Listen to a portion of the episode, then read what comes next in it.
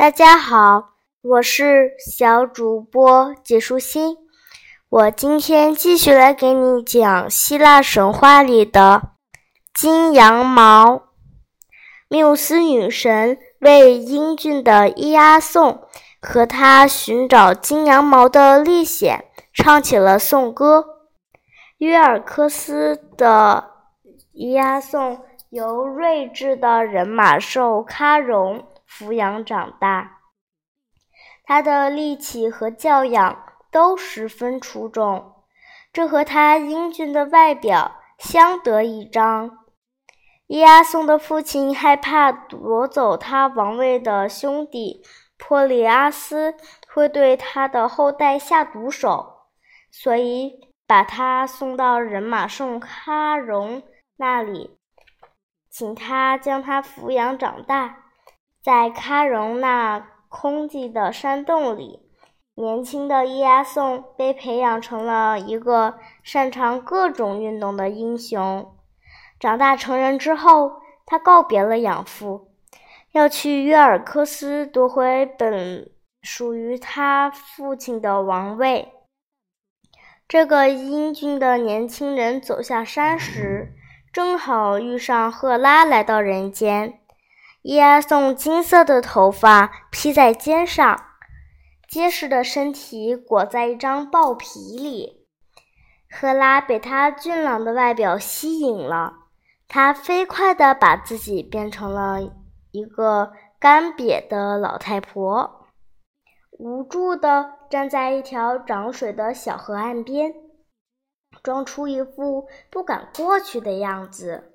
伊阿宋彬彬有礼地提出要背他过河，并把他放在自己结实的肩膀上。他开始涉水而过。起初，起初他还很轻，但是伊阿宋每前进一步，老太婆就变得更沉一点。当他走到小河中间时，老太婆已经变得很重了。他的脚深深地陷在了河泥里，一只鞋也掉了，但是还是奋力地向前走。当他到达对岸时，老太婆变回了女神赫拉的样子。喏，他说：“你是我所喜爱的凡人，我将站在你一边，帮你叔叔珀利阿斯那里赢回王位。”赫拉十分乐意做出这样的承诺，因为他对珀利亚斯心存芥蒂。原因是他有一次向众神献祭时，居然把他遗漏了。亚松谢过赫拉，满怀信心地继续赶路。当他来到约尔科斯时，人们都聚集在他周围，好奇这个陌生的英俊少年是谁。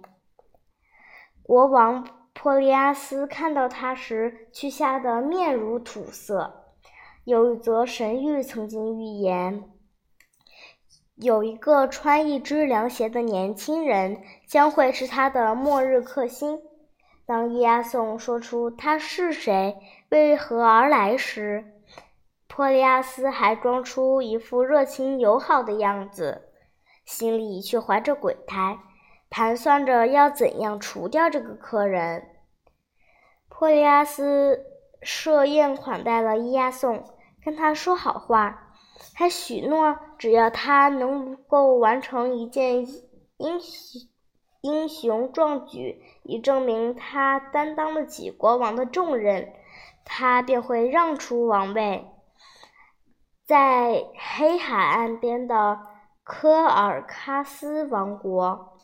珀利阿斯说：“有一片幽暗的树林，林子里有根树枝，上面挂着像太阳一样闪闪发光的金羊毛。把金羊毛带来给我，王位就是你的了。”金羊毛本来属于一只会飞的公羊，这只公羊曾被宙斯派去救塞萨利王子。弗里克索斯的性命。地里的庄稼没有收成，弗里克索斯那邪恶的继母就对他的父亲说：“必须用他的儿子做祭品，好让他的臣民免于饥荒。伤心的国王建造了一座祭坛，并把自己的儿子放在了祭坛上。但是宙斯讨厌有活人献祭，就在国王举起匕首之际，一只金毛羊从天而降，背起弗里克索斯飞走了。他们向着东方飞了很远，最后在科尔喀斯停了下来。科尔喀斯的国王知道弗里克索斯是天神派来的。就把自己的女儿嫁给了他，并将金毛羊作为祭品献给了天神。它金灿灿的毛被悬挂在一片神圣的小树林里，成为这个王国里最有价值的珍宝。珀利亚斯国王断定伊阿宋没法活着回来，因为他知道好战的。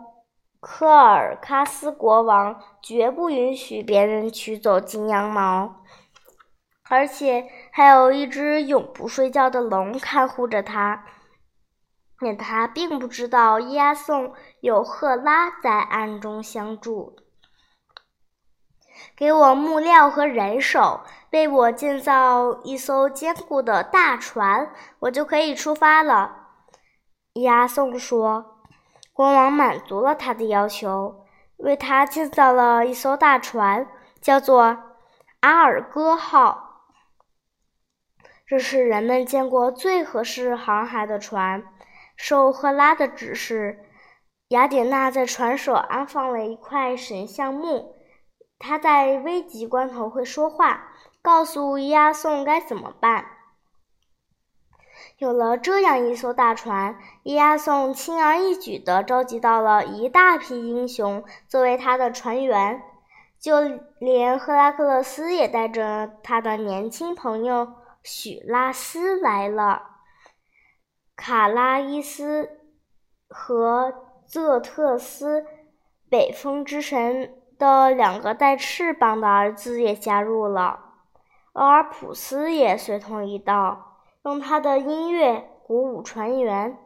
很快，船上的五十只船桨都分别交到了五十位英雄的手里。英雄们立誓要和伊阿宋并肩面对一切艰险。出发之前，这些自称阿尔贡英雄的人向众神献上了丰厚的祭品。任何一位神奇都没有被遗漏。波塞冬十分高兴，他唤起了西风，阿尔贡号便挂满风帆向东方进发了。当风吹累了，渐渐停息下来时，阿尔贡英雄们就伸出全船桨，全力划动。厄尔普斯拿起竖琴演奏起来。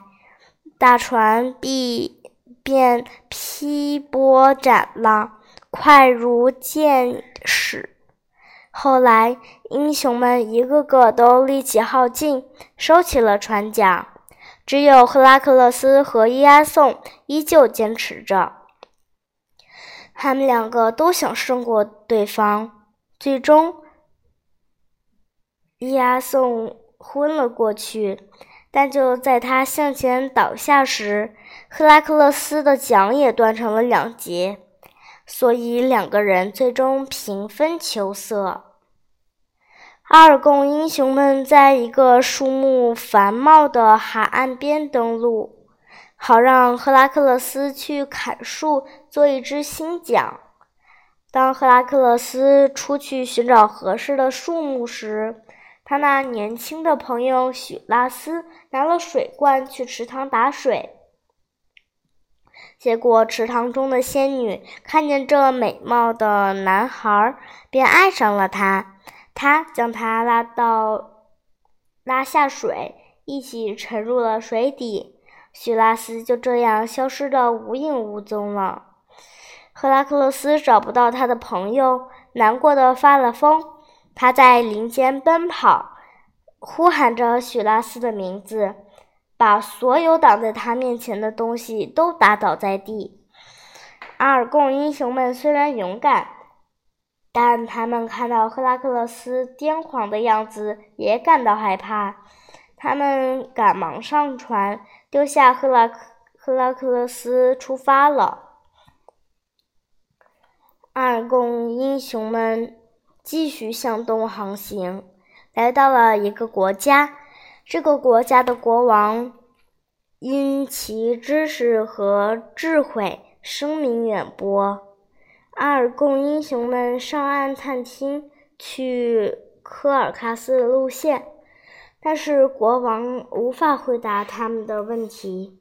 他瘦的皮包骨头，每当食物端到他面前时，就会有三只讨厌的、长着女人面孔的胖鸟——哈尔毕厄俯冲下来，将食物吃掉。它们吃不掉的，就弄得又脏又臭，让人没法吃。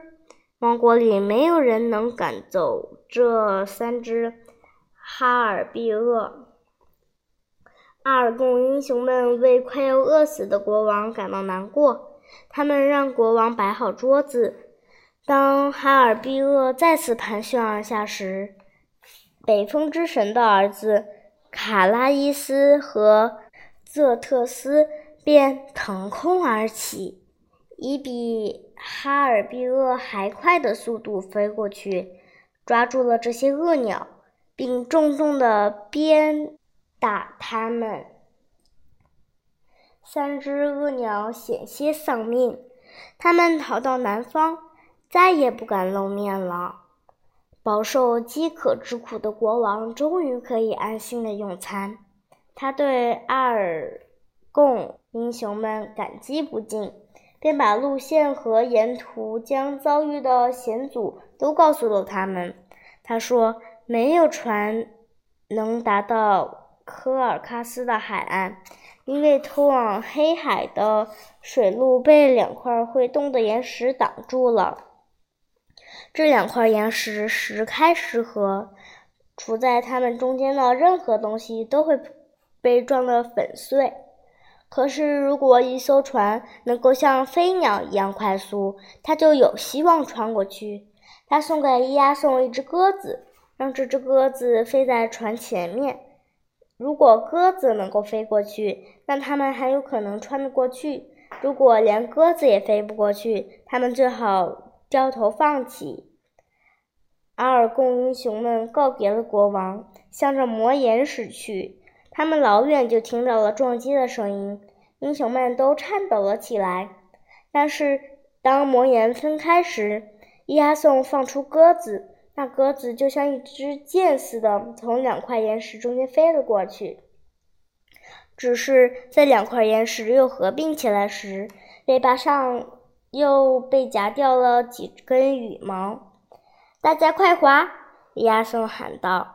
俄尔普斯。抓起竖琴弹奏了起来，乐曲激励着勇士们以前所未有的速度向前滑去。